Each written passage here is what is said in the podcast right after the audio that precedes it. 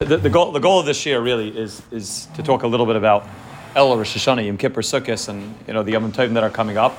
In general, I, I, find I can just talk from my own my own experience. I find it very very confusing when a person comes into a Yontif with little information about the Yontif. A person comes into Yontif either a time like Elul, you know that it's something to do tshuva. You don't really know 100 percent what tshuva is.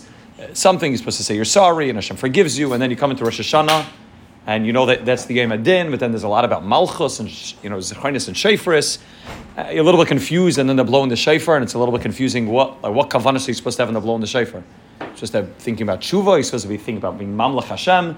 It's very confusing. It's very very confusing. Every yontif is really like that. Really every day. Shabbos, you know, tefillah. It's confusing if a person doesn't really have a good understanding and a good grasp on what these Yom Tovim are. Unlike I think we've said many times before, you know, when it comes to the parshas, we many times have an elementary standing, elementary understanding of the parshas and who Avram Avinu is and who Yitzchak is, and we have very sometimes very very childish versions of the parshas because that's that was the last time we learned them, you know, in depth.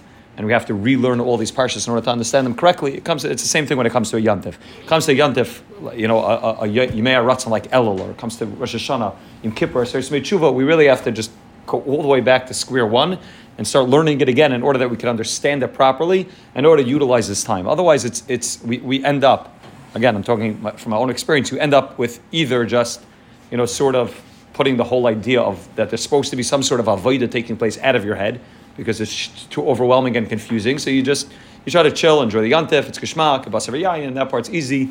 The davening's nice, but but what the different avodah of Sukkot and Chanukah is, it's confusing. Or you know that there's something supposed to be taking place, but you don't actually feel it, and then you just end up feeling guilty about the fact that I didn't utilize the time properly. Right? You'll come to the end of Elul and you say, I know I was supposed to do something during Elul, something about tshuva, and I'm supposed to fix myself up, I'm supposed to change my ways, but I don't know exactly how to do that, what the process looks like, so I just now feel guilty when I walk into Rosh Hashanah, which is obviously also not a healthy feeling. So we're going to try to just discuss you know, the Yom Tovim and try to discuss what the Yom Tovim are, what the Avodah is in a very, very pashta way. I wasn't sure 100%, you know, what sefer we're going to learn, but I think we're going to go with B'Yam Darkechah. B'Yam Darkechah is a phenomenal, phenomenal sefer. It's really, it's taken the world by, the, by a storm, you know, for the past uh, probably two, three years. It's based on Rabbi Meyer Morgenstern. They put out a farm every year called Yamachachma.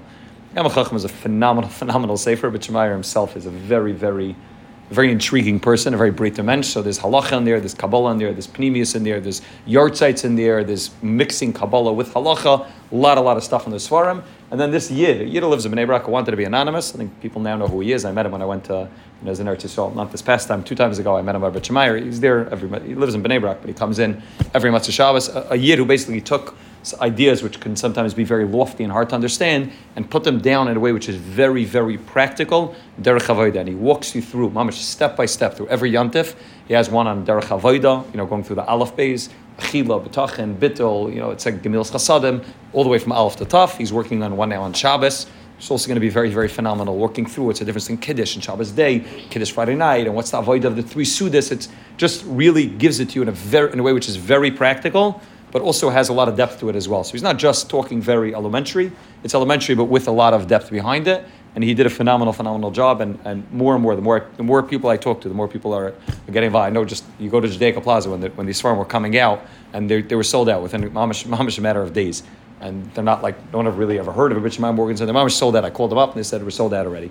I'm getting a new shipment in two, three days. The mamish, they're, they're really selling out. And people are very, very enthralled by his ability to be able to take lofty concepts and to put it down in a way which is very, very practical and very derech avodah. So that, that's the sefer. Maybe we'll get some copies of the sefer. I think now they're pretty pretty easy to get. And it's good to do. He goes through Elul, Rosh Hashanah, Yom Kippur, you know, says Mechuva, Sukkot, that's in this one, and he has different ones on Chanukah, Shavivim, Tu and then he has, I think, on Pesach, Shavu, Pesach, Sfiris Ha'emer, and Shavuos. So we'll begin, we'll begin with the first two, three lines just as a, just as a way to be maschal the sefer. He says, "Rabim shalom belibam." Many people ask in their hearts, "Mahi mahusim shalayam makadosh hakadosh el." What's the mahus of these days? Mahi derech avodah So what's what are these days about? How, how, do you teach these days? And what's the derech avodah? Ki mitzad echad, and we spoke about this on Motzei Shabbos. Mitzad echad mitzinu shemei el nikra yimei rachem v'slichas. They're called yimei rachem v'slichas. Shemeshmar shel zehi shebehem Hashem yisbarach selech hamoichel makar v'sana ba'ava.